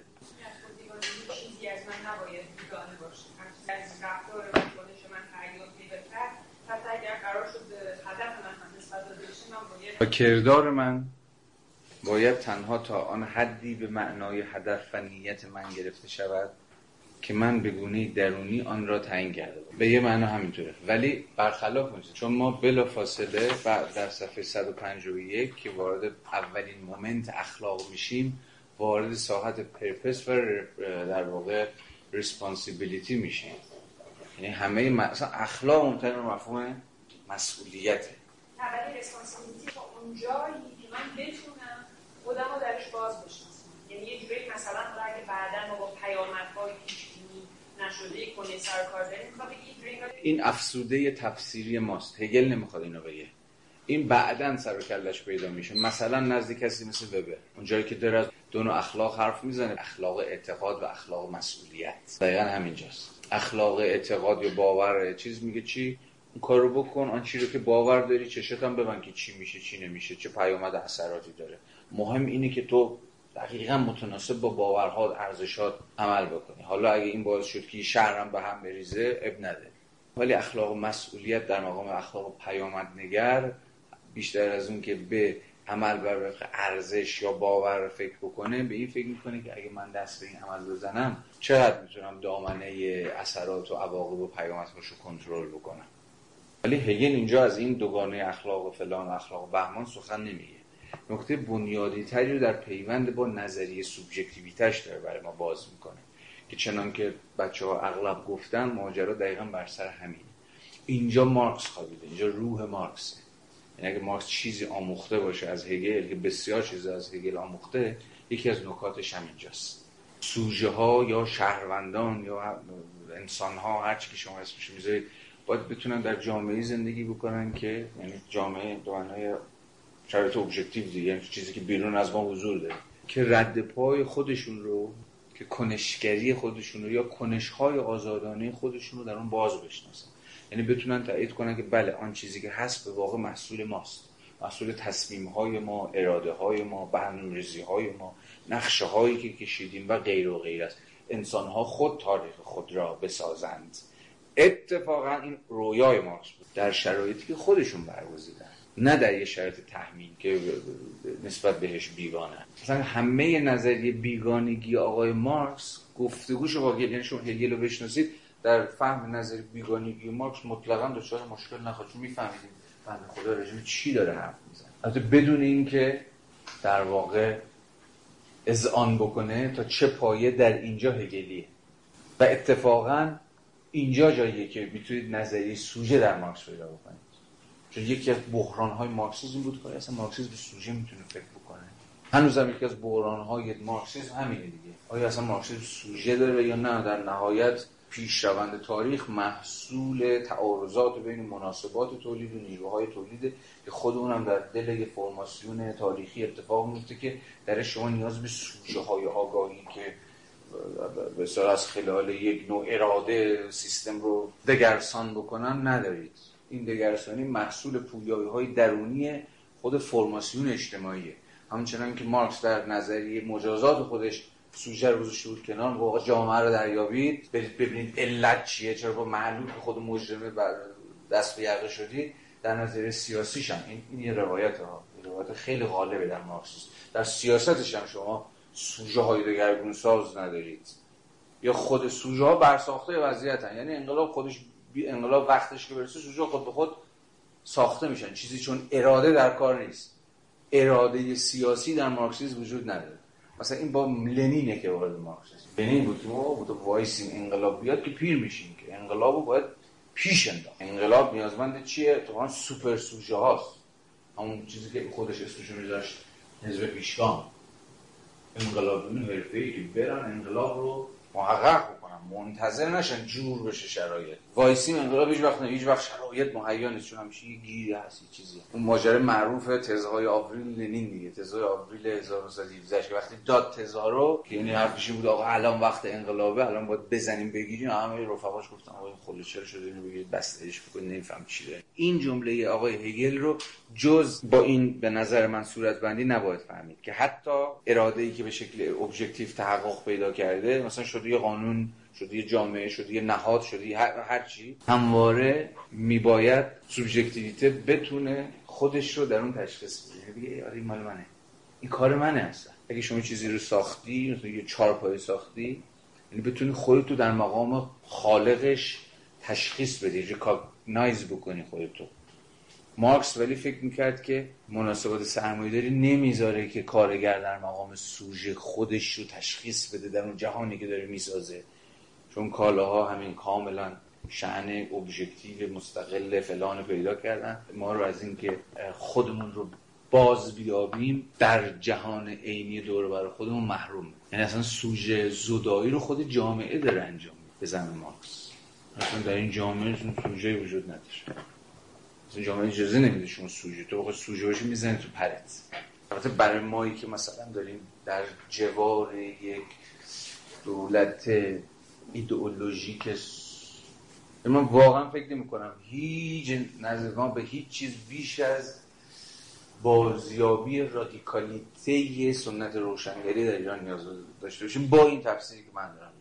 بازسازی خود مفهوم سوبژکتیویته آزاده. لطفا 112 رو هم ببینید که ادامه باز همین مسیر. خب این این یه مومنت اونی که من اراده می‌کنم چیزی رو و اراده من ابجکتیوهایی هم که بشه من همچنان میباید بتوانم خودم رو در اون باز بشناسم. اما ضمن آن که من سوبژکتیویته خود را در اجرای هدفهای خود حفظ می‌کنم سوبژکتیویته من یه هدفهایی برای خودش وضع می‌کنه و سر می‌ذاره در پی تحقق این اهداف. حتی زمانی که در پی اهداف خودش رو به یک معنای سوبژکتیویته خودش رو حفظ کرده دیگه. ضمن آن که من سوبژکتیویته خود را در اجرای هدفهای خود حفظ می‌کنم در عین حال ایتالیکه در عین حال که سوبژکتیویته رو حفظ می‌کنم در جریان عینی ساختن آنها بدین صورت این سوبژکتیویته را در بیواسطگی آن و در نتیجه در جزئیت یابی آن در مقام سوبژکتیویته فردی خود منحل می‌کنه دیالکتیک هگلی می‌بینید چطور افتاد؟ یعنی همین اینجا دیسولف شد. منحل شد. یعنی انحلال یعنی در این حالی که شما سوبژکتیویته رو حفظ می‌کنین در آن چیزی که اراده می‌کنین اما همزمان این اراده منحل هم میشه. حالا ببینیم چجوری اما آن سوبژکتیویته بیرونی که بدین ترتیب با من این همان است اراده دیگران است. یعنی آن چیزی که باعث منحل شدن اراده سوبژکتیویته من میشه اراده دیگرانه. یا به تعبیر دقیقتر اراده من در اراده دیگران منحل میشه. منحل هگلی بفهمید یعنی حفظ میشه و منحل. و آفبونگ داره میگه. یعنی لغو لغو نمیگیم. محو نمیگیم ما یعنی اراده من با اراده دیگران چون یکی میشه که منحل میشه. دیگه فقط اراده من نیست. اراده دیگران یا باید به اراده دیگران هم گره بخوره با اراده دیگران هم متحد بشه. اراده دیگران هم اراده میشه. نه نه اصلا برای یه که کفر می‌دونه. حالا در ادامه می‌پردازه در بخش سوم. چون اراده عمومی روسو چیه؟ تصادفیه. هر آینه ممکنه که اراده جنرال ویل به یه چیزی تعلق بگیره. مسئول این که باد کدوم بری بیاد.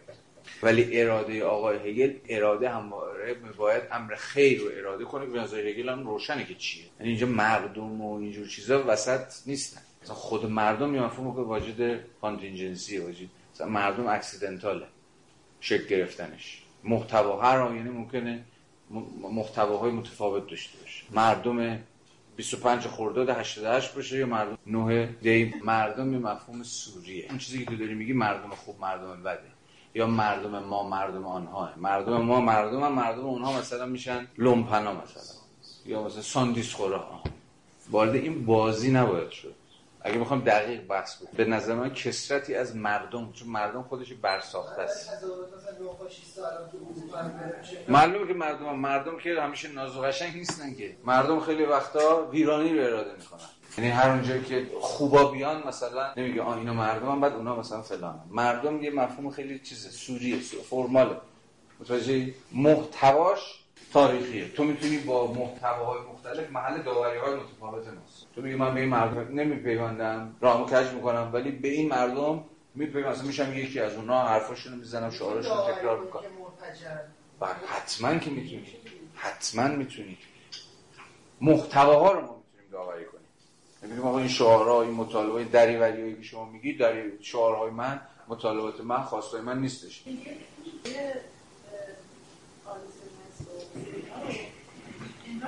دسته ای از مردم. در یک مثلا باز به چیزی رو اراده کنن در یک پروسه همان دسته از مردم چیز دیگری رو اراده تو این ذهن من اینطور بوده در یک بردی تاریخی اراده کنن در یک بردی دیگه همین ضد اون اراده کنن. درست فاصله زمانی تنظیم نداشته مثلا این مثالی که ما می‌زنیم به معاهده با 88 اونهایی که در معاهده بودن دیگه توی سال 88 نبودن. درسته. دستگاه جدایی بودن. درسته. توی مفهوم خودش می‌تونیم بگیم مردم دچار خودسرانگی هستن. این یه فرق مشخصی داره.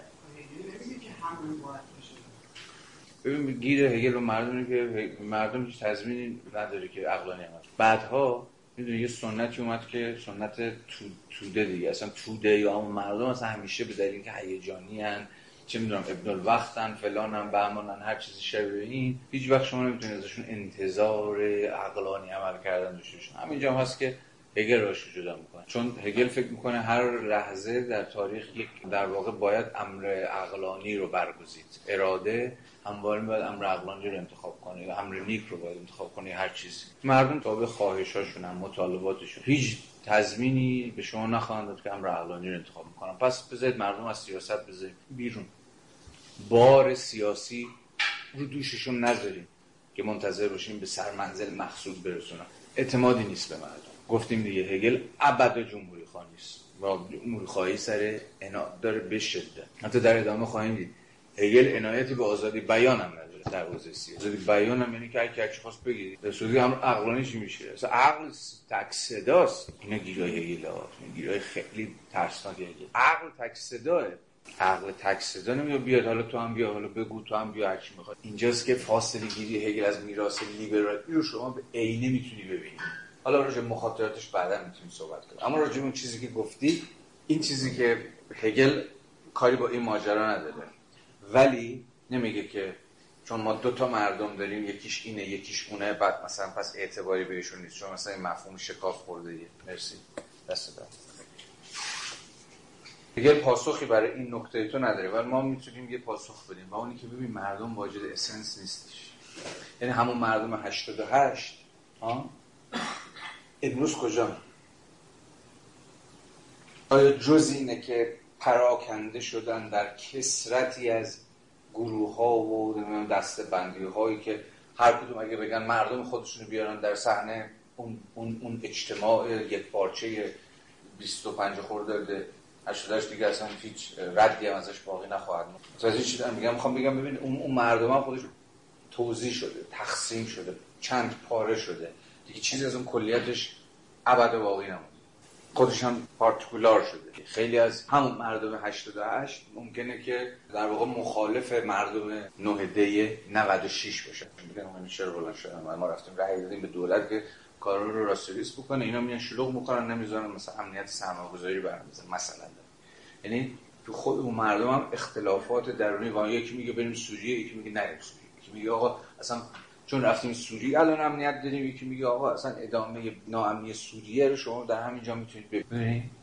هیچ مردم کلی در یک دستی که همیشه مردم باقی میمونن دست در گردن همدیگه وجود نداره. مردم ساخته میشه. در وضعیت های تاریخی بر حسب مطالبات مشخص و دیسکورس های مشخص هشتاداش مردم خودش ساخت ولی مردم منحل شدن تو پخش شدن در جامعه. امروز مردم های متفاوتی می‌تونه وجود داشته باشه.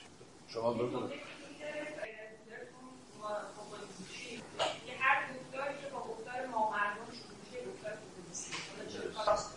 اگر از هر شکل ما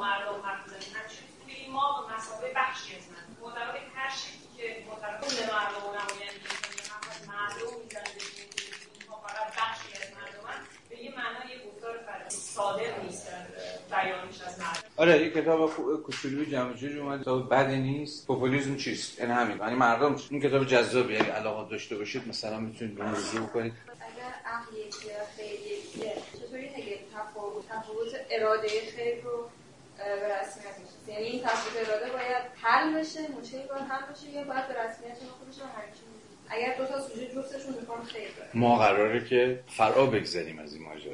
آره هگل داره میگه دیگه. ساحت اراده سوبژکتیو ساحت تفاوت و افتراق و جدایی و تو فکر می‌کنی این خوبه من فکر می‌کنم این خوبه من این رو اراده می‌کنم تو اون اراده میکنیه. اما این کافی نیست باید بریم اراده ها باید با هم متحد بشه این دیگران ها همشون باید نهایتا به یه چیز رو برسن. بله. به زعم هگل همینطوره. حالا در ادامه ببینید. اما آن سوبژکتیویته بیرونی که بد- بدین ترتیب با من یکسان است اراده دیگران است. اکنون بنیاد وجود اراده سوبژکتیویته است و اراده دیگران وجودی است که من به هدف خود می‌دهم. یعنی من اراده دیگران رو هم اراده می‌کنم یا به تعبیر دیگری چیزی رو اراده می‌کنم که هماهنگ با اراده دیگران باشه. نگاه بکنید به سراحت داره همینو میگه. و اراده دیگران وجودی است که من به هدف خود میدم یعنی هدف من میباید در واقع اراده دیگران رو هم به نوعی مفروض بگیره و در عین حال برای من دیگر است. یعنی اراده من همچنان اراده در واقع دیگران همچنان برای من دعادره. دیگریه یعنی چیزی که نسبت به من بیرونیه. اما این نمیباید باقی بمونه. یعنی یه دو اراده من و اراده دیگران. یه دوگانه قرار نیست باقی بمونه. این باید با هم یکی بشه. اراده من همون اراده جامعه. اراده من همون اراده همشهریان اراده من همون اراده همحزبیان هی هگل می‌خواد از این سطح فردی هی بیاد بالاتر. هی بیاد بالاتر. می‌خواد جمع شد دغدغش یادتونه تو پیدارشناسی منی که ما و مایی که من. دیالکتیک من و ما. اصلا کل پروژه هگل اگه به من بگی یا من میگم این. یعنی هم منو نگه داره هم ما رو نگه یعنی هم من بتونم خودم در این ما تشخیص بدم هم این ما هم فقط یه چیز کلی نباشه بلکه کسرتی باشه از منهای همبسته. حالا ممکنه؟ نمی‌دونم. حالا فرم های متفاوتیه که سعی می‌کنه این دیالکتیک رو برقرار بکنه. مثلا یه حزب. واقعا در یه حزب چقدر من غلبه داره چقدر ما غلبه داره حزب اساسش اینه که همه منها رو در یک ماه جمعی منحل بکنه. یعنی اجازه نده فرد خیلی منم منم بکنه. تیم فوتبال چیه مثلا من یا ماه. یا من و ماه. به کلی فرم ها می‌شود فکر. فرم های متفاوتی که سعی می‌کنن این دیالکتیک رو حفظ کنن یا نه. یه س- به نفع یک سوی سوی دیگر رو تضعیف می‌کنن یا چرا که نه؟ اصلا کلا سرکوب. یا جوامع مختلف. مثلا ایران ایران ما واقعا تا چه حد مثلا مثلا دهه 60 بود دهه 90 قابل قیاس دهه 60 به نظر میاد اون روح همبستگی بعد از انقلاب و در حین جنگ مثلا چیزی جز یک ماه جمعی باقی نگذاشته که اصلا من توش منحله مثلا شهدا. مثلا کاری که دارن می‌کنن چیه؟ یعنی به نفع یک روح جمعی انگار دارن خودشون رو منحل می‌کنن. مثلا اصل منم منم کردن اینا نیست. همه میگذرن همه مثلا ایثار یعنی همین. یعنی شما خودتو در یه روح جمعی بتونی منحل بکنی و باور داشته باشی این من تو در این روح جمعی به زیستن ادامه خواهد داد. این اوجشه. و یا عصر دیگری که مثلا تو کاملا من برجسته شده. پررنگ. همه دارن از این حرف می‌زنن که علاقه تو دنبال. برو دیگه برو دنبال اون چیزی که دوست داری. و اصلا هر شکلی از کالکتیویته در بحران. همه می‌خوان خودشون از هر چیزی امر جمعی که اونم تازه از بیرون مثلا خودش رو بر اونا تحمیل بکنه فاصله بده البته اینجا هم باز جامعه شناسی به کمک ما میده که بده دو نوع کالکتیویته فرق بزنیم اولیه و ثانویه. جامعه شناسی اسمش رو گروه اولیه گونه ثانویه ها گروه اولیه چی خانواده یا شما از اول توشی هیچ تو انتخاب نکردید توی این قوم قبیله. اینا گروه اولیه. گروه ثانویه گروهی که تو محصول جامعه مدرن دیگه چیزی که ما امروز اسمشون می‌ذاریم. چی؟ داوطلبانه. یعنی کسی زور چپونت که آقا برو بیا ایرانی شو برو بیا مثلا در یه خانواده مثلا چه خورده بورژوای طبقه متوسط فلان. اینا محصول تصادفه محصول طبیعت. ولی گروه های ثانویه یا داوطلبانه مجال و فضا رو برای پیوستن آزادانه فراهم می‌کنن. باز اونجا نسبت بین من و ما باز متفاوته. می‌تونید حدس بزنید که در گروه اولیه ما خیلی پررنگ. قبیله. خود مفهوم ملت خود مفهوم خانواده. تا مثلا گروه. حالا بگذاریم اینا. همین موضوعاتی است که میشه واسهش بازم بحث کرد. بنابراین اجرای هدف من این همانی اراده من و اراده دیگران را در خود دارد آب پاکی رو خود دستمون. پروژهش این همان کردن اراده من با اراده دیگران. یعنی هدف من اصلا درونی این همانی اراده من با اراده دیگران. یعنی من هدف خودم فقط در دل جامعه می‌تونم پی بگیرم. به شرط اینکه اراده من با اراده دیگران متحد باشه. این امر بازگشت ایجابی با اراده دیگران را در خود دارد. بنابراین ابژکتیویته هدف هرگاه به اجرا درآید سه معنا را افاده می کند. یا می توان گفت که اتحاد این سه دقیقه است یا مومنت است. یک وجود بیواسطه بیرونی است. ابژکتیویته هدف. این چیزی که ما هدف گذاری می‌کنیم به مسابقه امر ابژکتیو یه وجود بیواسطه بیرونی داره. یعنی بیرون از ما محقق میشه. در کسبت یک سازمان یک نهاد یا قانون.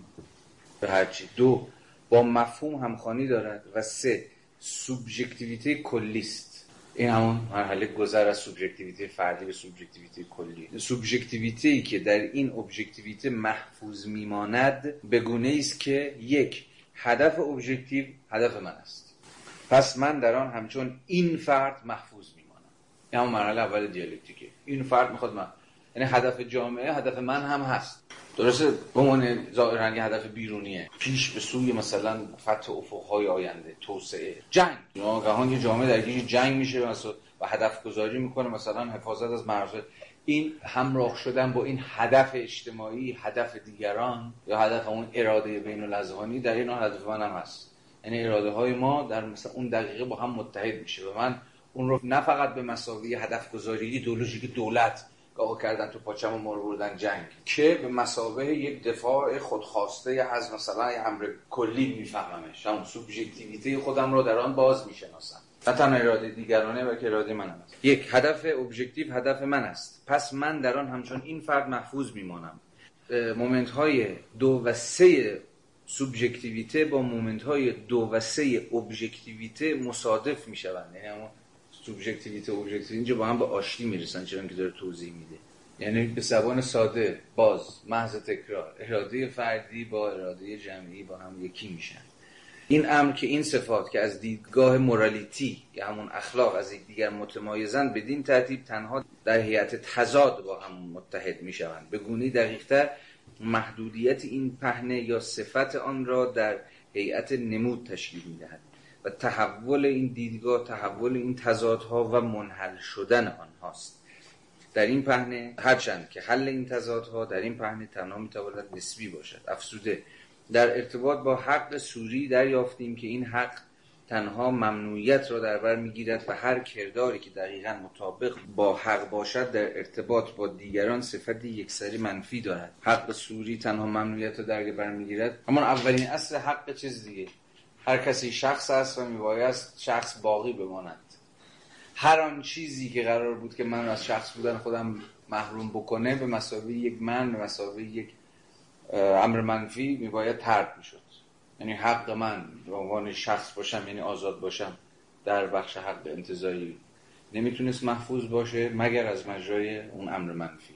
یعنی هیچ چیز نباید من رو از شخص بودن محروم کنه. من همواره تا آخر میباید شخص باقی بمونم. اینجا منظورش از سوی دیگر در اخلاق صفت اراده من نسبت به اراده دیگران مثبت است. یعنی اراده من با اراده دیگران به شکل ایجابی متحد میشه. یکی میشه. گرچه در گام نخست به نظر میاد تعارض وجود داره. در کجا؟ در همون ساحت تفاوت که گفتیم. اراده من با اراده تو متفاوته. تضاده. اما چون که چند خط بالا سرشی میخوندیم اینا قرار با هم دیگه تضادها در هم منحل بشن در یه اراده جمعی. در یک اراده universal. اراده من با اراده دیگران اینجاست که ایجابی میشه. یعنی اراده که در آن خود وجود دارد. به گونه درونی در آنچه که اراده سوبژکتیو تحقق می‌دهد حضور دارد. این امر به تولید یا دگرگونسازی چیزی موجود می انجامد که به نوبه خود به اراده دیگران رفت. مفهوم اخلاق عبارت از رویکرد درونی اراده به خود. اما در اینجا تنها یک اراده حضور ندارد. در حوزه اخلاق پس داره میگه ببین نمی‌تونه فقط یک اراده اراده من وجود داشته باشه من خودم اراده می‌کنم که بلکه اراده های بسیاری هستند. برعکس عینیت یابیان همچنین صفتی را در بر می‌گیرد که اراده فردی به یاری آن قرار است منحل شود و در نتیجه از آنجا که صفت یک سویگی ناپدید میگردد که این یک سویگی وان سایدنس مسبوق به همون قلم روی تفاوت بود همون جایی که ما فقط با اراده های فردی سرکار داشتیم اراده فردی که یک سویان قراره که در اینجا ناپدید بشن. اکنون دو اراده با رابطه ایجابی نسبت به یکدیگر وضع میگردن. یا به تعبیر بهتر دو اراده در هماهنگی با هم وضع در پهنه حق هر نیتی که اراده دیگران ممکن است در ارتباط با اراده من که به خود در هیئت دارایی وجود میبخشد داشته باشد بی ربط اما در پهنه اخلاق خیر دیگران هم مطرح است و تنها در این نقطه است که این ارتباط ایجابی معنا پیدا داره میگه که ببین در حوزه حق انتظایی که قرار رو مالکیت بود ادعای جزئی من به مالکیت من در قبال این ابژه در واقع نسبت به خیر دیگران بی تفاوته. یعنی میگه آقا این مال منه فقط مال خودم بهش کم نمیدمش. اینجا تو باید خیلی خودتو دنبال کنی اینترست خودتو داری دنبال می‌کنی. هیچ چیزی هم نداره هیچ ایرادی هم نداره. مالکیت یعنی همین. مالکیت یعنی از آن من و فقط مال از آن من. تو کجا مهمی؟ فقط تا جایی مهمی که بگی بله درسته این مال تو یعنی همون ساحت دیگری کجا میاد وسط؟ در ساحت recognition میاد وسط. که اگه من گفتم مال منه تو هم بگی آره مال توه. دست تجاوز و تعدی دراز نکنی. اما یه اخلاقی نیست. برای همین که فقط نمی‌تونیم به اراده فردی در اخلاق بسنده کنیم. میگه اینجا چون عرصه اخلاق عرصه خیره. خیر همگانی. برخلاف عرصه مالکیت. به همون عرصه حق انتزاعی که هرکس از آن من. بنابراین اینجا اراده باید از صرف در خود بودن بیرون بیاد و برای خود بشه که برای خود میشه فقط در صورتی که با اراده دیگران متحد شده. کنش یا کردار تجلی اراده در هیئت سوبژکتیو یا اخلاقی است یعنی expression اراده جایی که اراده اکسپرس می‌کنه خودش رو متجلی میشه و بیان میشه همان کنشه. برای بار اولین باره که یه در عرصه اخلاق و عرصه کنش پیوند میده. کنش یا کردار همون اکشن صفات زیر را در بر میگیرد یک باید در بیرونیت خود از سوی من از آن من شناخته شد یا باز شناخته شد یعنی بذار تعبیر ساده کنش هایی که من دارم انجام میدم باید بفهمم که و تصدیق کنم که مال منه. از آن منه. داره از من سر می‌زنه نه از دیگری. به زور این کار یا اون کار رو نمی‌کنم. خودم دارم این کار یا اون کار رو می‌کنم. رابطه بنیادین آن با مفهوم رابطه تعهد است. کنش به معنای اخلاقی تعهد به عمل بر وفق همون بعدا خواهیم دید که همون خیر یا همون نیکی یعنی الزام یا تعهد. یعنی اخلاق عرصه چه باید و نباید دیگه. یعنی عرصه الزام دیگه. عرصه تعهد تو به این باید یا آن نبایده. بس فرقش با دیگر کنش های ما کنش اخلاقی اینه. در کنش اخلاقی همواره پای الزام یا تعهد وسطه. در در دیگر اعمال روزمره ما که می‌توانیم غیر اخلاقی بنامیم پای تعهد الزام یا هر چیز شبیه این در میان نیست. و سه رابطه بنیادی با اراده دیگران دارد. یعنی هیچ کنشی هیچ اراده ای نمی‌تواند کنش و اراده دیگران رو لحاظ نکنه به این تعبیر ساده که شما دارید درون جامعه زیست ما تنها با تجلی یا بیان اراده اخلاقی است که به کردار می‌رسیم. وجودی که اراده در حق سوری به خود می‌دهد در چیزی بیواسطه جای دارد و خود بیواسطه است. اراده در آغاز و به نفس خود رابطه سریحی با مفهوم که هنوز با اراده سوبژکتیو متعارض یا متمایز است ندارد. با اراده دیگران هم رابطه ایجابی ندارد. فرمان حق در صفت بنیادی آن چیزی جز من نیست. همون توضیحی که دادم دقیقه پیش. فرمان حق در صفت بنیادین آن چیزی جز من نیست. هیچ کس حق ندارد. حق من را از من بگیر. هیچ کس حق نداره حق من منحل کنه. حق من بخوره. اصلا اولین فرمان حق حق دیگران نخورست به معنی دقیقش یعنی دیگران از شخص بودن محروم نکن همگان شایسته اینن که شخص باشن. مسلم است که پیمان و تخلف مرور ها مرور همه آن چیز مسیری که اینجا آمده مسلم است که قرارداد و تخلف در نقطه آغاز ارتباط با اراده دیگران جای دارند. اما توافقی که در پیمان نتیجه می شود مبتنی بر خودسرانگی است و رابطه بنیادین آن با اراده دیگران در چارچوب حق از آنجا که من دارایی خود را برای خود حفظ می کنم به صورت ارزش آن و به طرف دیگر اجازه می دهم که دارایی خود را برای خود حفظ کند. رابطه منفی است. تو مال خود حفظ کن. مال خود حفظ کن هر سر جای خودش. اصلا قرار نیست با یکی بشه. دارایی من نفی دارایی دیگری. دارایی من مرز مالکیت دیگری. متوجه داره میگه ببین این دیگری که من اینجا در اخلاق دارم ازش صحبت می‌کنم با اون دیگری که در حق انتزاعی داشتیم ازش حرف می‌زدیم متفاوته. پای اون دیگری فقط محض recognition در حق انتزاعی وسط میم قرارداد ببندیم به مال هم دیگه تجاوز نکنیم. هر که تو زمین خودش وایسه تو خونه خودش وایسه.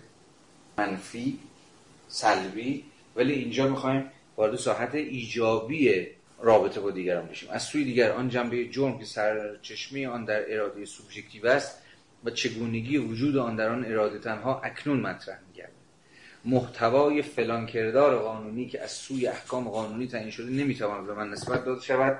بدین ترتیب این کنش تنها پاره ای از دقایق کردار اخلاقی به معنای اخذ را در بر می‌گیرد و این عناصر هم تنها حضوری بیرونی دارند. پس آن جنبه ای از کردارکان را اخلاقی به معنای اخذ می‌سازد از وجه قانونی آن که ناظر بر مجازات و فلان ها بود متمایز است. در بند 114 فقط هگل به اون پیش دستانه سه مومنتی رو که قرار حالا با هم دیگه در جلسه بعد برداریم رو توضیح میده که مومنت اول اخلاق مسئله purpose همون هدف و مسئولیت.